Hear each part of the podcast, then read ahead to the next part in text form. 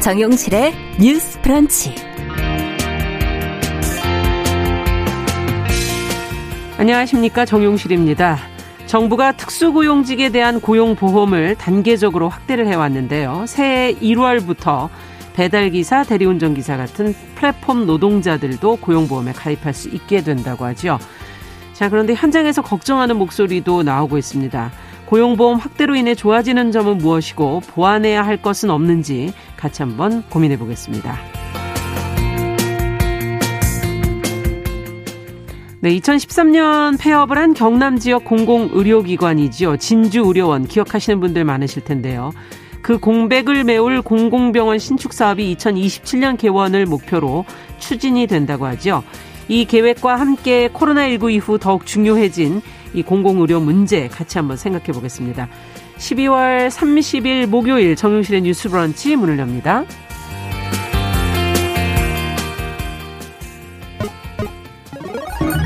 Ladies and gentlemen. 새로운 시각으로 세상을 봅니다. 정용실의 뉴스 브런치 뉴스픽. 네, 먼저 속보부터 좀 전해드리겠습니다. 오늘 충남 전라 지역에 대설특보가 발효돼서 많은 눈이 예상이 되고 있습니다. 외출을 좀 자제하시고 미끄럼 사고라든지 어, 또 퇴근 시간 대중교통 이용을 좀 해주시기 바랍니다. 예, 또 이 지역 운전자분들께서는 차량 월동 장비를 좀 미리 준비하시면 좋을 것 같고요. 운전 시 차량 간의 거리 두기, 감속, 안전운전에 또 만전을 기해 주시기 당부드립니다. 자, 정신의 뉴스 브런치, 이제 뉴스픽으로 시작을 한번 해보도록 하죠. 화요일과 목요일 함께해 주시는 두 분입니다. 신보라 국민의힘 전 의원, 안녕하십니까? 네, 안녕하세요. 네, 몇 번 쉬었더니 오랜만에 뵙는 거네. 네, 그러니까요. 네, 조성실 정치하는 엄마들 전 대표, 안녕하세요. 네, 오랜만에 뵙습니다. 네. 자, 오늘은 좀 얘기할 거리들이 많은 주제로 저희가 좀 잡아봤습니다. 음. 첫 번째가 내년 지금 일월, 뭐 얼마 남지도 않았어요. 이제 다음 주가 벌써 내년 네, 일월입니다. 맞습니다. 오늘이 삼십일이니까 뭐 이제 이십일 년도 하, 하루밖에 안 남았고 오늘 내일밖에 안 남았고요. 자, 배달기사하고 퀵서비스 대리운전기사 이런 플랫폼 노동자들의 고용보험 가입이 가능해진다는 지금 보도가 나왔는데 나온 내용을 좀 정리를 먼저 해볼까요? 신보라 의원께서 좀 정리해 주시겠습니까? 네, 고용노동부가 어제 보도자료를 통해서 발표한 내용인데요. 네. 내년 일월 일일부터 플랫폼 업체와 일 개월 이상의 노무 제공 계약을 체결하고 월 보수액이 팔십만 원 이상인 퀵서비스 대리운전 기사에게 고용보험이 적용이 됩니다. 네. 퀵서비스 안에는 음식 배달과 같은 배달 종사자도 그렇죠. 포함이 되고요. 네. 그래서 일 개월 미만의 노무 제공 계약을 맺은 경우에는 월 보수액과 상관없이 모든 노무 제공권에 대해서 고용보험이 적용되는 음. 방식입니다. 어, 이들은 지난 칠월부터 고용보험을 적용받고 있는 열두 개의 직종의 특 종사자와 동일하게 실업급여와 출산 전후 급여를 받게 되는데요. 네. 종사자는 이직일 전 이십사 개월 중에 십이 개월 이상의 보험료를 납부하고 자발적 이직이나 이런 수급 자격 제한 사유에 해당하지 않는다면 음. 임금 근로자와 동일하게 백이십 일에서 이백칠십 일간 구직급여를 수급하게 아, 됩니다. 네. 그리고 출산일 전 삼 개월 이상 보험료를 납부했다면 출산일 전후로 일하지 않아도 출산 전후 급여도 구십 일간 받을 음. 수 있게 됩니다. 어, 이 고용보험 적용에 따라서요. 예. 어, 예컨대 월 삼백만 원 정도의 배달 수수료, 수수료를 받는 배달 기사분들은 네. 월, 월에 만 사천오백칠십사 원 정도의 고용보험료를 납부하게 되고요. 네.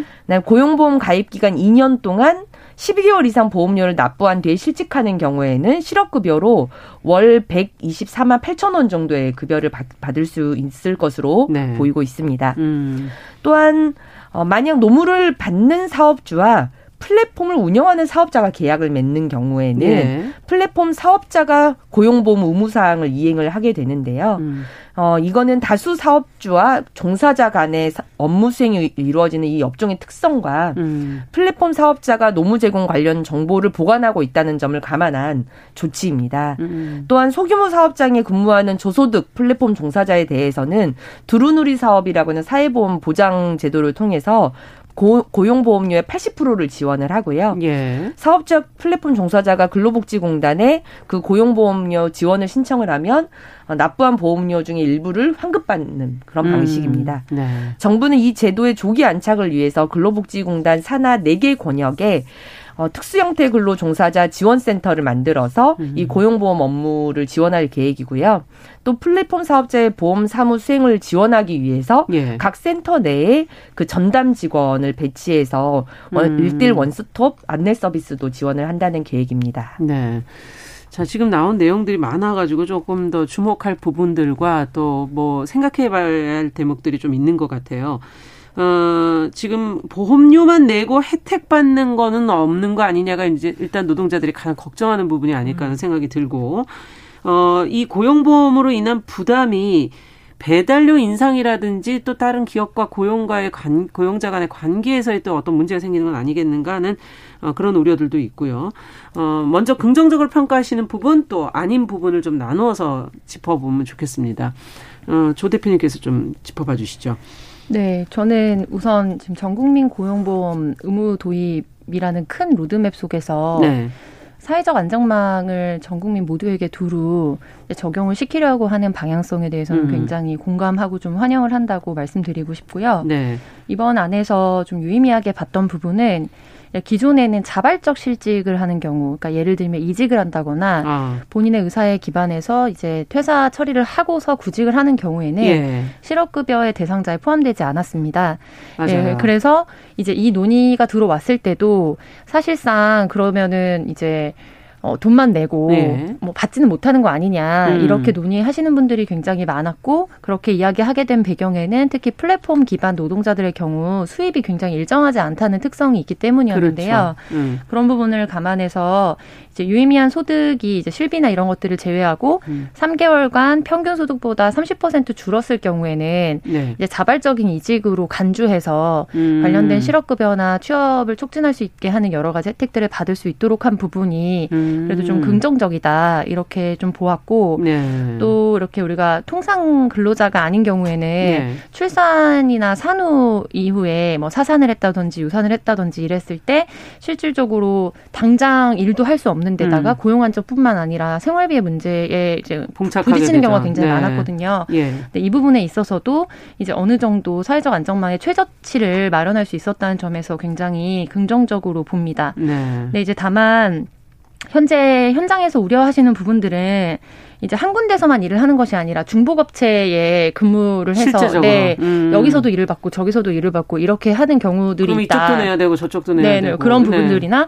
그리고 또 플랫폼 업체가 이제 비용을 부담하게 되면은 음. 이제 오히려 라이더를 더 구하기 어려워진다는 업계의 뭔가 이야기들 혹은 배달료 인상에 반영이 될 수 있다라는 우려들이 있었는데 예, 예. 실질적으로 뭐 좀 쪼개서 이 논의를 보자면 이제 국세청에서 현재는 뭐 말씀하신 것처럼 듣기만 해도 굉장히 복잡한 아, 처리 과정을 거칠 수밖에 없어요. 이제 아. 안착하는 과정이기 때문에. 예. 근데 장기적으로는 이 플랫폼 업체의 특성이 있잖아요. 보통은 대다수의 주문이 이제 어플이나 이런 디지털을 기반해서 네. 이루어지고 있기 때문에 이런 부분에 대해서 범부처적으로 정보를 공유하거나 혹은 일원화해서 국세청이 징수 업무를 할 수 있도록 하는 방식의 음. 소득을 파악해서 이제 금액을 공지하거나 이런 부분들이 좀 일원화될 수 있도록 하는 방식이 좀 필요할 것으로 보이고요. 예. 그렇게 됐을 때 누락되거나 뭐 중복하거나 이런 부분에 대한 부작용도 좀 연착륙할 수 있는 방안을 마련할 수 있지 않을까. 않을까라는 음. 부분과 또 실질 소득이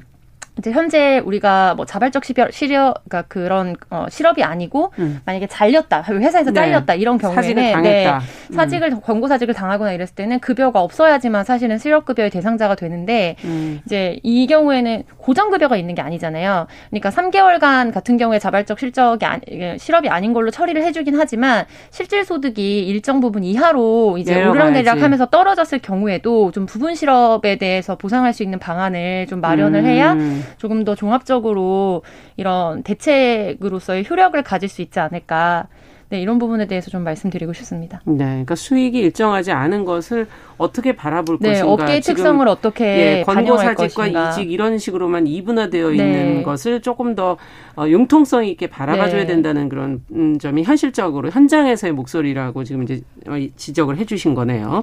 자, 그렇다면 신보라 의원께서는 또 어떻게 보십니까?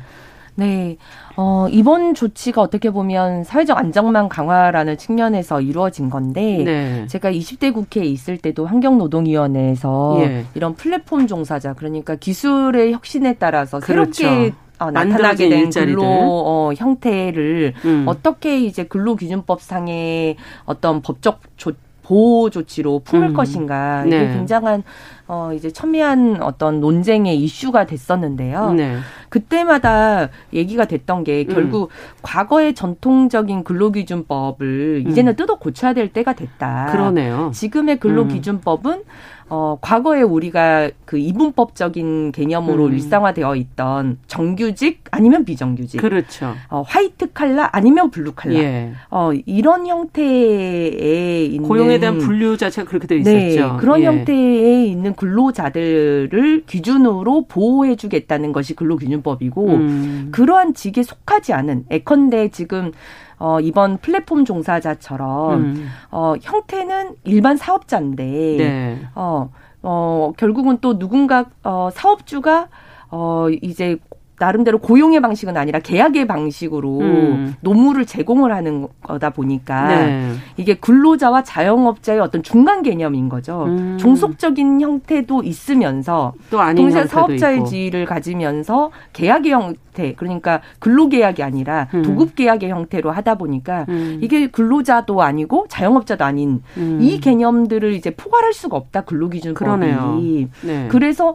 특수고용 형태 근로자라고 하는 어, 중간에 어떤 개념을 만들어 놓고 음. 어, 이분들은 근로기준법상의 근로자는 아니기 때문에 출산 전후 휴가나 고용보험 가입이랄지 음. 이건 적용 대상이 아니에요. 음. 어, 이러다 보니까 이 사각지대들이 엄청 많이 발생을 그렇죠. 한 거거든요. 예. 그러니까 결국은 근로기준법을 이제 이 틀에 맞는 음. 방식으로 뜯어 고쳐야 근본적으로 되는데 본다면. 그런 담론과 법적 어떤 변경 음. 수정이 국회 내에서 아직 이렇게 통합적으로 잘 이루어지지는 못하고 있다. 다 보니 아. 이제 고용노동부가 그러면 사회적 안전망을 강화하기 위한 조치로서 예. 어, 일부 이런 변경을 해서 고용보험도 의무가입할 수 있도록 음. 바꾸자. 음. 어, 그래서 저는 이게 어, 당장은 어떤 시급한 대책이긴 하지만 그렇죠. 어, 장기적으로 봤을 때는 그 근로기준법 형태를 뜯어 고치는 음. 어떤 노력이 필요하다. 그런 전제하에서 이 문제를 좀 바라봐야 하지 그러네요. 않을까라는 생각이 들고요.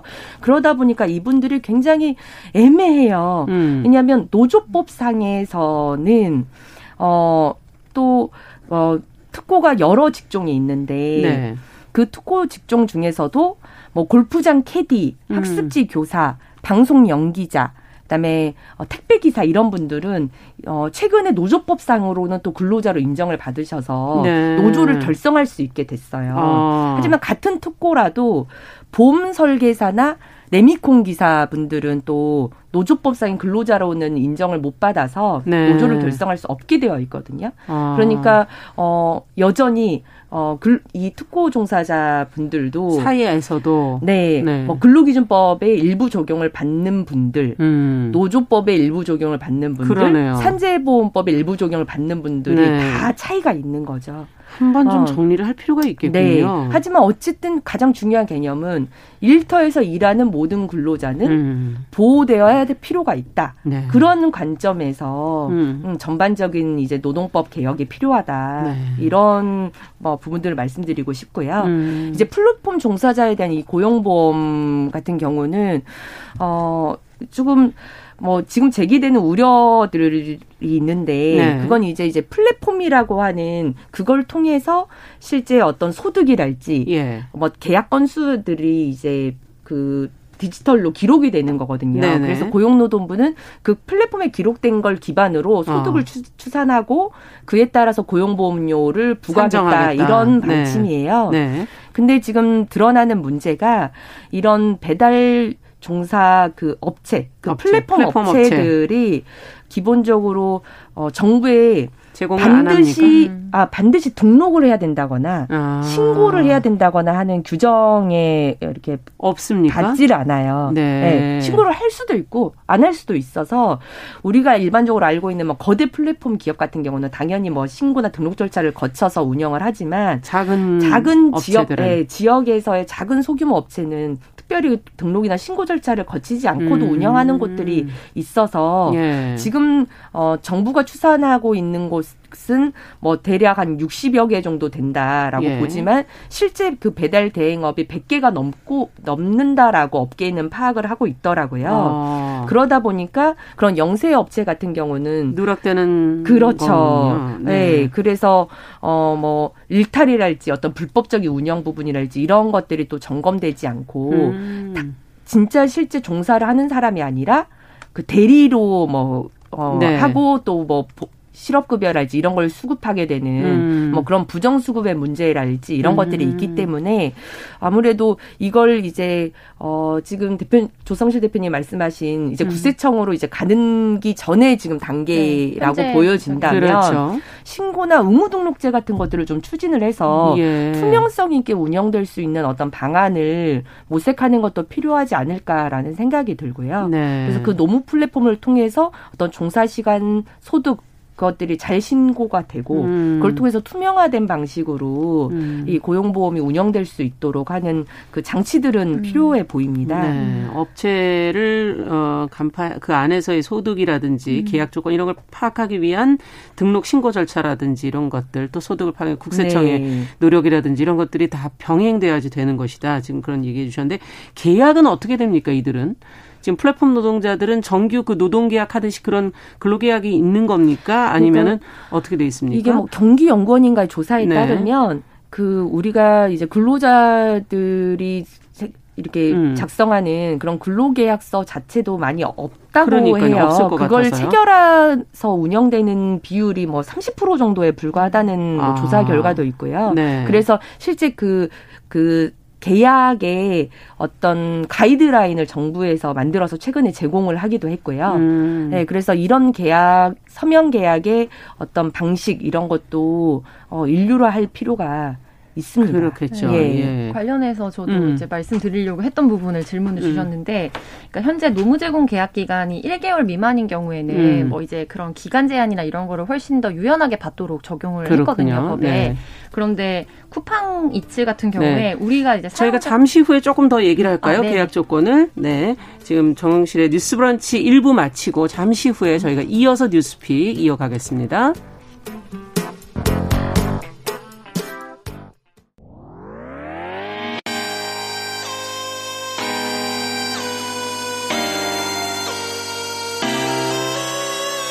어떤 사람들은 삼루에서 태어났으면서 자신이 삼루타를 친 것처럼 생각하며 살아간다라는 음. 말이 있어요. 삼분 즉석카레 만들듯이 법안을 뚝딱뚝딱 잘 만들어내시는 분들이 왜 여기에 대해서는 음. 이렇게 직무유기를 하고 있을까 그런 문제가 들고 따끔하게 예. 여성 팬티에 달려있는 정체불명, 의미불명의 리본에 대해서 생각을 하게 됩니다. 도대체 이 아이는 왜 있는가. 경쾌하게 정말 그런가요? 외신도 당황한 거죠. 이 사건을 보고 예. 도대체 한국에서 무슨 일이 벌어지고 있는 거냐. 음. 이거 한국의 성보수주의 때문 아니냐. 할 말은 하면서 같이 고민해보겠습니다. 고민해보겠습니다. 세상을 보는 따뜻한 시선. 정용실의 뉴스 브런치. 네, 정용실의 뉴스브런치 뉴스픽 이어가겠습니다. 어, 앞서 잠시 얘기가 끝나지 않은 조성실 대표께서 계약권 어, 제가 이것이 제대로 된 근로계약서가 있냐라고 말씀을 드렸더니 그건 한 현재 가이드라인으로 하고 있고 그 숫자는 그렇게 많진 않다라는 지적을 해주셔서 덧붙여서 얘기를 좀 해주시죠. 네, 이제 대형 플랫폼 같은 경우에 우리가 이제 유명세를 가지고 있는 업체들 사이에도 좀 차이가 있습니다. 어. 그래서 요기요나 배민 같은 경우에는 일 개월로 노무 제공 계약 기간을 정하고 자동 갱신하는 방법을 택하도록 하고 있어서 예. 현행 법의 저촉을 받는 데 비해서 이제 쿠팡이츠 등을 비롯한 네. 또 다른 이제 큰 업체들 같은 경우에는 이제 계약 기간에 관한 언급이 없기 때문에 법적으로 거기에 포함이 안 되는 적용을 현재 받도록 되어 있거든요. 음. 그렇게 되면 현장에서 이런 말씀하신 계약이 통상적으로 이렇게 계약서의 형태로 꼼꼼하게 되지 않는 부분들을 이제 이용해서 사실상 부업 배달 기사라는 형태로 어쩌다 파타임을 하시는 분들요. 네네, 그렇죠. 네. 그런 분들한테 더 많이 콜을 주면은 사실은 이제 더 불안정한 노동자들이 많이 늘어날 수밖에 없는 그렇겠네요. 어떤 부작용들이 기업은 그것에 의해서 어, 비용을 안 내도 되니까. 네, 그래서 그런 아. 부분에 대한 이제 단기 노동자를 악용하는 사각지대가 안 생기도록 해야 되겠고요. 저는 이 고용보험만큼이나 중요한 게 산업재해에 그렇죠. 관련된 거라고 생각을 해요. 성남시에서 지금 지자체 최초로 이제 지자체의 비용으로 대형 그 보험사와 계약을 체결해서 성남시에 소재하고 있는 플랫폼 업체에 고용되어 있는 라이더를 비롯한 네. 노동자들은 산업재해 혜택을 받을 수 있도록 시범 사업을 진행을 했거든요. 네. 그래서 어떻게 보면은 이제 비용이 올라가는 때는 훨씬 더 무리하게 일을 하는 라이더들이 많은 현실이기 음. 때문에 이런 부분에 대한 필요도가 현장에서는 조금 더 시급하고 좀 높게 음. 느껴질 수 있다는 부분도 말씀드리고 싶습니다. 네. 선제보험 부분도 좀 더 신경을 써야 된다라는 얘기도 해주셨어요. 자, 두 번째 뉴스로 좀 가보겠습니다. 뭐, 지난 이천십삼 년도에 논란 속에 폐업을 했던 진주의료원. 저도 왜 이 뉴스는 이렇게 기억이 나는지 모르겠는데, 공공병원으로 지금 돌아온다는 그런 소식이 있어서 저희가 뉴스를 골라봤고요. 어떤 논의 과정을 거쳤고, 어떤 계획으로 앞으로 또 그럼 운영이 될지, 그때 뭐 적자 논의도 많았었기 때문에, 어, 한번 자세하게 좀 들어보고 싶습니다. 조성실 대표께서 좀 정리해 주시겠어요? 네. 꽤 오랜 시간 동안 뉴스에 많이 노출됐던 네. 네, 진주의료원 사태 다 기억하실 텐데요. 제이의 진주의료원의 음. 형태로 이제 경남 지역의 공공병원이 또 들어서게 된다는 기쁜 소식을 전해드립니다. 네. 이제 천구백십 년도 구월에 사실상 진주의료원은 공공의료시설로 개원을 했었고 음. 이제 오랫동안 전통을 가지고 운영을 해오다가 이천십삼 년도 당시 홍준표 지사 때 네. 적자를 더 이상 감당할 수 없다며 강제 폐업을 한 바 있었습니다. 네. 이게 굉장히 지역사회에서뿐만 아니라 전국적으로 좀 논란이 됐었는데요. 그랬죠. 국회에서 국정조사까지 진행을 하고 재개원을 지시하기도 했고 음. 인권위원회에서는 경남도가 환자들의 건강권을 침해했다면서 이제 뭐 권고 조치를 내리기도 했지만 결국에는 원상 회복을 하더라도 소이익은 없다. 음. 그러나 폐업한 결정은 위법하다라는 대법원 판결까지 이어지면서 있었군요. 사실상 음. 문을 닫았어요. 그런데 음. 김경수 전 지사 당시에 서부경남 공공병원을 이제 제이 진주의료원으로 음. 신축하겠다고 공약했고 도민참여담을 꾸려서 음. 공론화 과정을 몇 년을 거친 이후에 설립 후보지를 정말 이제 제안하는 실질적인 정책 권고안을 마련했습니다. 아. 그래서 이 민간협력위원회의 구상이 이번에 예타면제에 포함이 되면서 내년도 구월 케이디아이 적정성 검토를 거치면 폐업 십사 년 만에 이천이십칠 년에 개원을 할 수 있지 않을까 이렇게 긍정적 목표를 가지고 추진이 되고 있는 상황이고요. 네. 이거는 주민이 주도해서 공공보건의료를 확충하는 어떤 과정으로는 어떻게 보면 전국에서 최초 사례라고 볼 수 있겠습니다. 민과 관이 같이 협력해서 그럼 이제 네. 준비를 그렇죠. 해나가는 거군요. 네. 네. 자, 그렇다면 지금 앞서 그동안의 과정에서 왜 문제가 됐었는지 그리고 이제 그렇다면 어떻게 변화해야 하는지 등이 이제 숙제로 남아 있기 때문에 공공의료의 중요성은 사실 이번 코로나가 음. 터지고 난 다음에 얼마나 중요한지를 우리, 이제 우리 모두가 다 절실히 느꼈기 때문에 필요성은 뭐 더 이상 이야기할 필요는 없을 것 같고요. 어, 지금 공공의료 확충 문제 자체 또 지역민들이 겪는 그동안의 폐쇄 이후에 어떤 불편이 있었는지 뭐 이런 것들을 포함해서 두 분께서 좀 얘기를 해 주시죠. 네, 어, 우선 이천십삼 년 당시에 어떤 그 진주의료원을 둘러싼 그런 논쟁에 네. 관련되는 사회적 화두와 음. 지금 이제 이천이십일 년 코로, 팬데믹 시대를 준비하는 음. 어, 부분에 있어서의 공공의료의 어떤 필요성이라고 하는 사회적 화두가 어, 저는 좀 다르다라고 음. 생각을 합니다. 그래서 이천십삼 년 당시 논쟁이 의미가 없었다라고 생각하진 않고요. 네. 왜냐하면 당시에 이제 진주의료원 같은 경우는 만성적인 어떤 부채 문제와 그다음에 개선 의지가 없는 의료인들의 어떤 문제 음. 그리고 도민들이 겪는 그 낙후한 의료 환경에 음. 대한 어떤 불만들이 누적이 돼서 어, 그때 당시에도 어, 거의 천구백구십구 년 도의회에서부터 사십칠 회에 걸쳐서 경영 개선, 구조조정 네. 요구들이 있었지만 다 이제 묵살되는 어떤 그런 과정 음. 속에서 어떤 경영정, 경영정상화, 구조조정, 음. 개혁 이런 것들이 계속 무너지는 데 따른 어떤 어, 그런 조치로서 이제 벌어진 일이기 때문에 네. 어, 그런 부분에 어떤 논쟁이 의미가 없었다고 생각하진 않고요. 다만 어, 지금 이제 우리가 팬데믹을 겪으면서 음. 공공의료 특히 이제 뭐 중압병동이라 음압병동이랄지, 예. 예, 그다음에 중증 환자들의 어떤 치료, 네. 그 전담병원의 확충 음. 이런 부분에서의 공공의료 필요성이 굉장히 이제 대두되면서 네. 어, 지금의 시대적 화두가 달라진 것에 대한 대응적 음. 측면에서 음. 공공의료의 필요성이 이제 더 증가하고 있는 것 같고요. 실제 지금 지역의료 현실을 보면 예.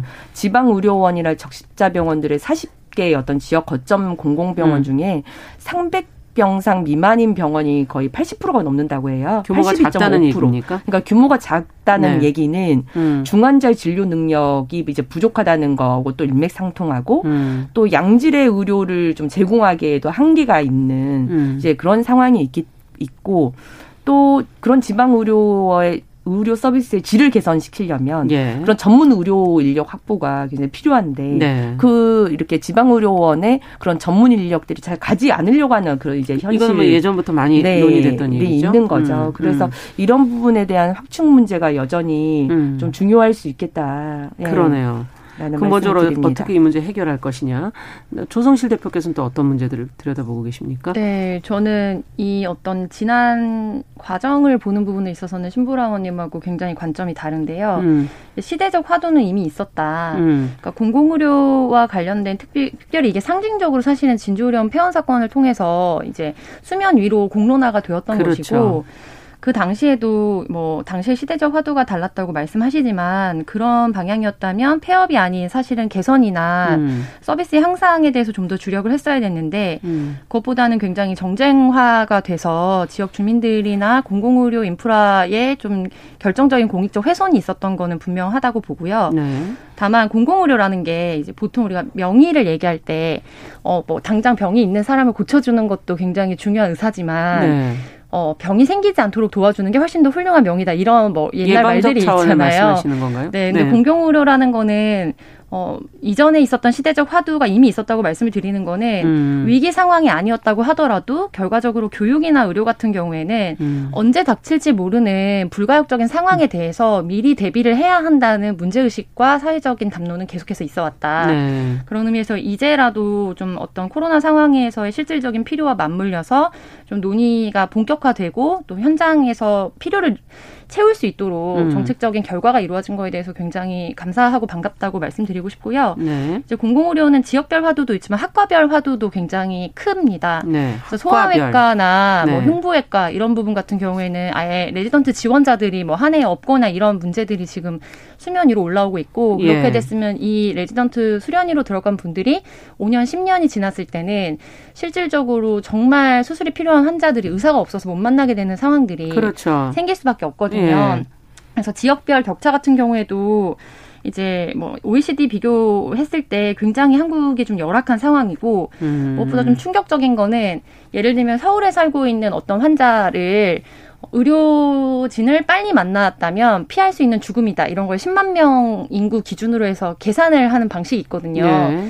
근데 이제 뭐 양양군이나 이런 데랑 서울 강남에 있는 어떤 지역과 지자체별로 비교했을 때 음. 거의 두 배에서 세 배 가까이 사망률이 차이가 나요. 아. 네, 그래서 이제 지역적으로 큰 병원을 구축하는 것도 어떤 의미에서는 양질의 서비스를 접할 수 있다는 점에서 중요하지만 예. 이제 시급하게 의료진을 만날 수 있도록 하는 공공병원의 이제 확충이나 확대도 굉장히 음. 중요하다. 그런 의미에서 이번에 진주병원뿐만 아니라 이제 향후적으로 우리가 그렇다면 앞으로 이런 음. 팬데믹 상황이 이미 예고됐고 우리가 경험을 했는데 그렇다면 공공의료의 확충이나 의료인력의 배정을 어떻게 할 것인가에 대해서도 좀 논의를 예. 확장할 필요가 있다는 생각이 듭니다. 네. 끝으로 한 말씀씩 하고 정리해볼까요?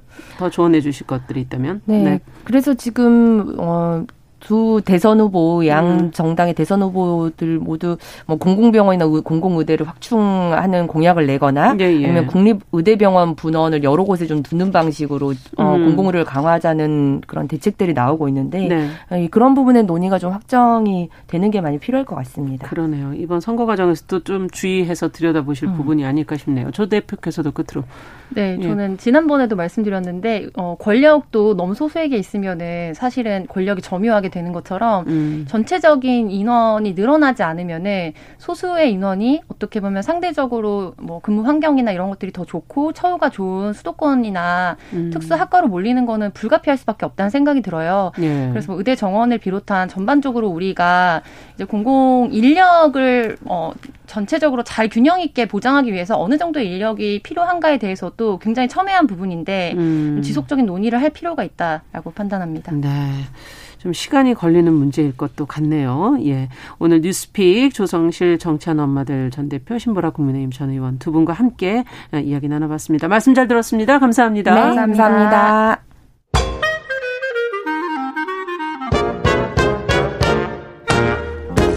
모두가 행복한 미래, 정용실의 뉴스 브런치.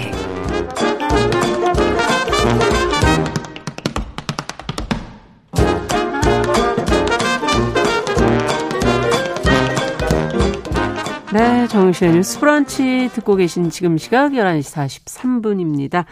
자, 서점 편집자의 세심한 안목으로 고른 좋은 책 소개해드리는 그런 시간이죠. 동네 책방, 오늘은 헬로윈디북스의 이보람 대표 자리해주셨어요. 어서 오세요. 안녕하세요. 네, 오늘 어떤 책을 가져오셨는지요? 음. 아, 네, 연말이어서 그것도 그냥 연말도 아니고 하루 남겨둔 연말이잖아요. 그래서 되게 어느 때보다도 고심을 많이 했고요. 어떤 어. 책을 소개하면 좋을지 고민을 하다가 예. 연말엔 그 지난 열두 달을 뒤돌아보고 일 년을 정리하는 시간이잖아요. 맞아요. 그래서 이제 책 속 저자의 일상을 통해 나의 이천이십일 년도를 잘 정리하고 마무리할 음. 수 있는 산문집 한 권을 가져왔습니다. 네, 아 정말 날짜가 이제 이틀밖에 안 남았기 네. 때문에 근데 요럴 때 바짝 그래도 반성을 하고 네. 다시 계획을 좀 세워봐야죠. 네, 제목은요 음. 소박하고 근사하게입니다.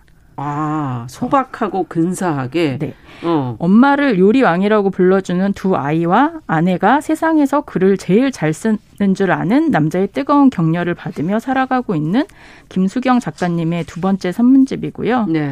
엄마이며 아내로서 살아가는 일상을 기록한 책으로 출간은 올해 이월에 했는데 연말에 어울릴 것 같아서 이틀 전에 읽기 좋습니다. 음. 그래서 가지고 나왔습니다. 네. 읽기에도 부담이 없다는 얘기네요. 이틀 전에 주시는 거는. 어, 예, 예. 저도 하루 반 만에 다 읽었고요. 네. 넘겨보니까 사진도 꽤 들어가 있는데요. 네, 아이 음. 사진도 있고 이제 집, 집 풍경이나 그런 게 음. 많이 있고요.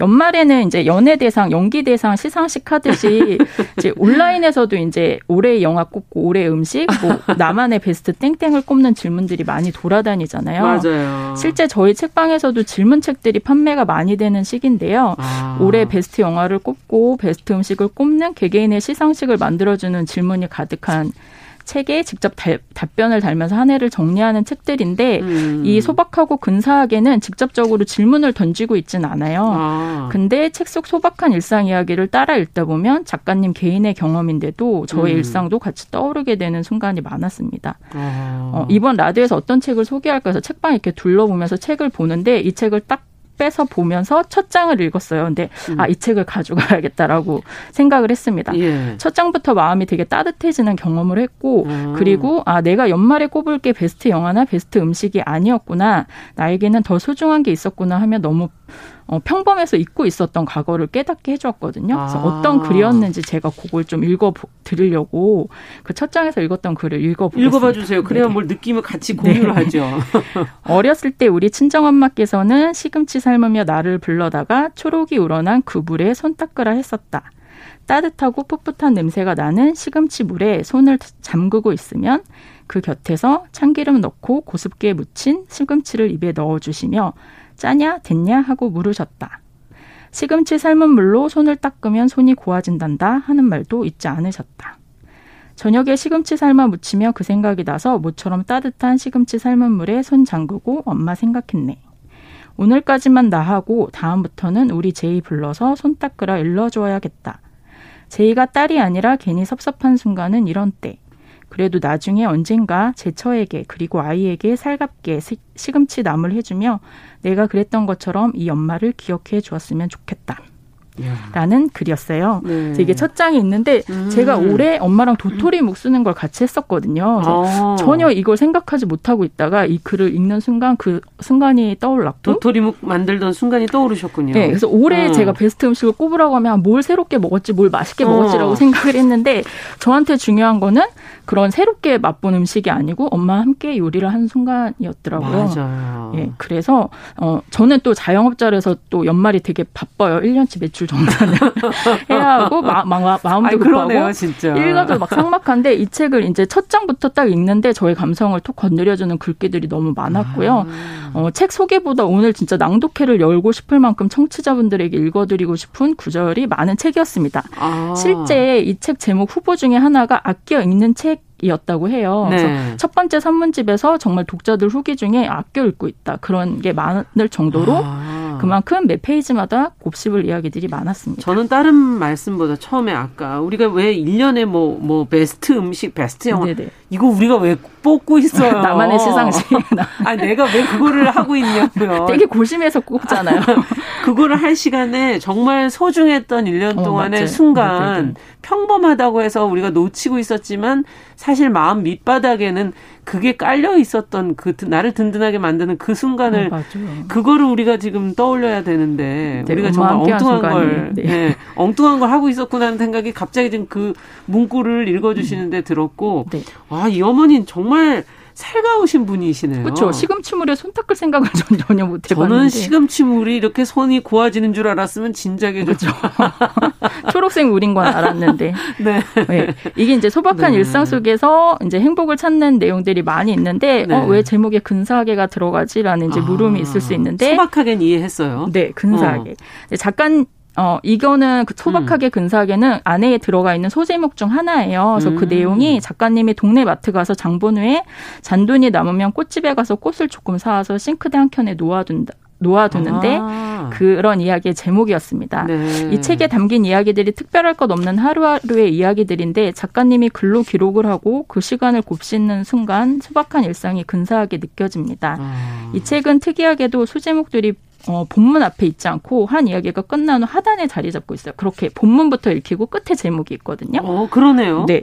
그래서 좀 특이하게 그렇게 있는데 글을 쓰기 위한 특별한, 특별한 이벤트를 체험하는 게 아니고 일상에 그냥 평범한 일상에 이런 표를 붙이듯이 음. 특별한 어, 일상이 특별한 날로 변신하는 것처럼 느껴지는 구성입니다. 아, 책도 그래서. 사실은 제목이 너무 딱 모든 거를 네. 제압해버리고 이미 추측하는 내용이 예. 될 수 있잖아요. 맞아요. 그래서, 음. 그래서 이거는 독특한 구성으로 되어 있고요. 책 속 이야기는 어, 시간 순서대로 일어난 이야기는 아니지만 계절별로 나눠져 있거든요. 지금 보니 그러네요. 네, 봄에는 첫째 아이가 초등학교 입학을 하고 아이와 같이 동네 도서관에 가서 책을 빌리고 음. 남편이 승진을 했고요. 음. 여름에는 아이에게 냉동핫도그 데우는 법을 알려주고 여름 농장으로 놀러 갔습니다. 네. 가을에는 캠핑을 떠나서 떨어진 밤송이에서 알밤을 까고 겨울엔 친정엄마의 텃밭에서 기른 배추로 김장을 하고 남편이 남편이 프렌치 토스트를 만들어주는 정말 평범한 일상입니다. 음. 이, 평, 이 일상에 입학식 날, 핫도그, 이상하고 아름다운 캠핑, 엄마의 텃밭 이라고 이름표를 붙이고 이렇게 이름, 이름을 붙인 백삼십여 개 이야기를 차곡차곡 정리해서 계절별로 소분해 놓으니 소소한 행복을 아. 재발견하게 되고 그날이 그날 같은 단조로운 일상이 근사하게 느껴지고 또 매일의 삶의 깊이가 더해집니다. 음. 가족과 집 이야기뿐만 아니라 길에서 마주친 사람들, 예를 들면 비가 그친 날 말라가는 지렁이를 낙엽으로 떠서 화분에 놓아둔 할머니, 어, 너무 춥게 입어서 모르는 아이들이어도 가서 목도리를 여며주고 싶은 중학생 등 음. 어, 우연히 마주친 낯선 이들에게도 이름표를 붙여주고 하나의 이야기로 완성을 시켜놓은 책입니다. 아, 지금 들어보니까 정말 누구에게나 아, 비슷한 일상이구나. 네, 이런 할머니 본 적 있는 것 같아요. 네, 그리고 정말 어, 삶의 모습들이 그냥 가을에 정말 밤송이 알밤 까고 네. 겨울에 뭐 김장하고 저희 우리 삶의 모습이지만 네네. 그걸 어떻게 나누어서 어떻게 의미 부여를 하는가. 참 이게 참 중요하네요. 또 어떤 얘기들이 더 있는지 궁금해지네요. 예, 책이 이제 전반적으로 따뜻한 분위기긴 한데요. 음. 너무 이제 무탈한 하루만 담겨 있지만은 않고요. 음. 어, 조부모님이 열흘 간격으로 돌아가셨고 둘째 아이가 말을 늦게 깨쳐서 이 년이나 택시를 타야 하는 먼 곳까지 언어 놀이 수업을 다녀야 했고요. 아. 작가님이 급성 췌장염으로 병원에 입원을 했을 때는 내 삶을 앞으로 잘 지켜낼 수 있을까 하는 불안함을 느껴야 했습니다. 어. 마음을 단단히 먹어도 어쩔 수 없이 빠져드는 슬럼프와 좌절, 불안까지도 우리가 같이 껴안고 가는 삶이라서 살아가면서 느낄 수 있는 많은 감정들이 솔직하게 기록되어 있습니다. 음. 어, 저도 나이가 들수록 이제 명예, 권력, 뭐 그런 특별한 가치에 대한 욕심보다는 예, 그저 건강하고 예, 예, 별 탈 없이 사는 게 저의 행복으로 느껴지는데요. 맞아요. 이제 연말이어서 막 바쁜 와중에 또 이 책을 읽으면서 가까운 사람들을 더 소중히 대하고 내 몸과 마음도 건강하게 지켜야겠다는 생각을 많이 하게 지금 해주었습니다. 아마 그 생각을 은연중 하시면서도 또 계획에는 그런 것보다는 또 다른 네. 걸 넣으시고 계시지 않을까. 할 일이 많아서. 이런 맞아. 생각이 들기는 하는데. 네. 아, 그리고 책에 또 레시피들이 많이 있어요. 이분이 이제 살림도 잘하고 요리도 잘하셔서 그래서 아. 여름에 어울리는 차가운 토마토, 토마토 절임과 샐러드 파스타, 가을에 어울리는 고기 양념 두부조림이 나오는데요. 제가 예. 인상 깊게 본 먹거리는 이거는 레시피가 아니고 이제 본문에 나오는 내용인데 겨울의 맛이 라는 이름이 붙어있는 어. 제목이에요. 네. 근데 조금 남은 초코잼 병에 데운 우유를 넣고 이렇게 흔들어서 아이에게 낮잠에서 깬 아이에게 준대요. 음. 그럼 아이가 따뜻한 병을 두 손으로 잡고 초콜릿색 수염을 달고 아이가 행복했다라는 음. 표현이 있어서 저도 갑자기 행복해지는데요. 네, 초코잼을 사와서 먹어봤는데 어. 그렇게 달지 않고 맛있더라고요. 초코잼 마, 먹을만 해요? 네. 아, 한 번도 저도 이상하게 안 어, 먹어봤네요. 그렇게 먹어볼 생각을 안 했는데 딸기잼만. 어, 딸기잼도 그렇게 드신대요. 이분은 우유 부어서. 아, 그, 아 남은 걸 정말 네네. 그러면 되겠네요. 네. 근데 왠지 그걸 해주는 그 엄마 그리고 엄마가 그렇죠. 그걸 주고 나서 유리병이. 아이를 바라보고 있는 그 모습이 상상이 돼서 엄마의 기쁨은 결국은 그렇게 해주면서 네. 주는 그런 마음이 아닌가 하는 그런 생각도 들고. 저는 저 혼자 해봤습니다. 저한테. 저도 한번 해봐야겠어요. 전 네. 이제 애가 나가가지고 밖으로 다 커서. 저 혼자 해봐야겠네. 앞서 근데 책을 이렇게 넘기면서 보니까 어, 뭔가 읽고 싶은 구절들이 많을 것 같은데 나누고픈 대목이 많다고 처음부터 얘기하셨잖아요. 네. 그 겨울 페이지 중에서 새해 결심 같은 문장이 적혀 있어서 그 부분을 좀 읽어드리려고 해요. 아. 어, 읽어드릴게요. 예, 네, 방... 기대해 볼게요. 네. 반개만큼의 고비를 넘고 시름 한 개쯤은 덜었다고 해서 금방 기쁨에 닿기라도 한 듯 싹둑 잘라지는 감정이 어디 있을까. 다만 작게 생긴 틈에 잠깐 멈추어시며 소박한 사람들을 품고 기분 좋은 상상을 한다. 소박한 바람들을 품고 기분 좋은 상상을 한다. 그렇게 하고 나면 신기하게도 또 걸을 힘이 생긴다. 나를 해치면서까지 너무 많이 이해하려고 하지 않을 것. 한 가지를 너무 오래 생각하지 않을 것. 이렇게 두 가지를 올해의 목표로 삼아보려고 한다. 이야, 나를 해치면서까지 너무 많이 이해하려고 하지 않을 것. 한 가지를 네. 너무 오래 생각하지, 생각하지 않을 것. 이 참 좋네요. 네. 음. 그래서 소박하게 근사하게는 내 삶에서 무엇이 더 중요한지 생각할 수 있는 시간을 선사해준 책이었고요. 어, 책을 통해 화목한 가족이 사는 따뜻한 집에 초대해 주셔서 감사하다고 작가님에게 전하고 싶습니다. 음. 올해 진심을 쓰는 사람으로 지내고 싶다고 하셨는데 어, 저는 세 번째 산문집도 기다려진다고 독자로서 이제 또 말씀드리고 싶고 음. 이분이 에필로그에 보면 작가님은 이 책을 쓰는 동안 행복했다고 좋았던 것을 쓰는 것도 행복했지만 슬프고 앞 아팠던 일을 쓸 때에도 그 버거운 마음마저 행복의 범주 안에 있었다고 고백을 하는데요. 네. 그 표현도 또 잘 쓰셨어요. 그러네요. 그것도 짧게 짧게 또 말씀드리면 너무 많은 감정을 적어 종이가 무거워진 날에는 새벽을 갈가 차를 끓여 마시며 울었다. 그러는 사이 오랜 미움은 그리움이 되고 사소한 상처들은 천천히 아물어갔다. 라고 적혀 있는데요. 음. 어, 지금 라디오를 듣고 계신 분들도 이틀 남았지만 열심히 살아온 일 년에 좀 어, 잊기 전에 그 이름표를 붙여서 이렇게 음. 정리를 하면 힘들었던 순간도 잘 견디고 벼텨낸 나눔 장하다 순간으로 바뀌어 있을지 또 모르니까 정리를 한번 해보시면 그래야겠어요. 좋겠다고 제안을 드리, 드리고 싶습니다. 네. 어, 저도 이제 엄마와 도토리묵을 쓴 날 순 여름날 아, 그리고 시월 정용실의 뉴스브런치 첫 출연 날의 긴장감 그런 이름표를 지금 아. 일상에 붙이고 있거든요. 그래서 예, 그런 일 년을 정리하는 그래요. 시간을 가져봤으면 좋겠습니다. 수고하셨습니다. 아, 네. 모두가 진짜 다 같이 끝으로 한 말씀, 어, 마지막 말씀 주신다면. 어, 예. 어, 모두 제가 제가 할 말인가요? 모두 수고하셨고요. 건강 조심하시고 내년에도 무탈하게 어, 행복하게 네. 지낼 수 있기를 바랍니다. 네. 네. 헬로 인디북스 이보람 대표와 함께한 동네 책방. 오늘은 정말 훈훈한 네. 책이었습니다. 소박하고 근사하기 김수경 작가의 에세이 같이 읽어봤습니다. 감사합니다. 네, 감사합니다. 네, 정용실의 뉴스 브런치 목요일 순서도 같이 인사드립니다. 저는 내일 오전 열한 시 오 분에 찾아뵙겠고요. 끝으로 박학기의 비타민 들으면서 마무리하죠. 안녕히 계십시오.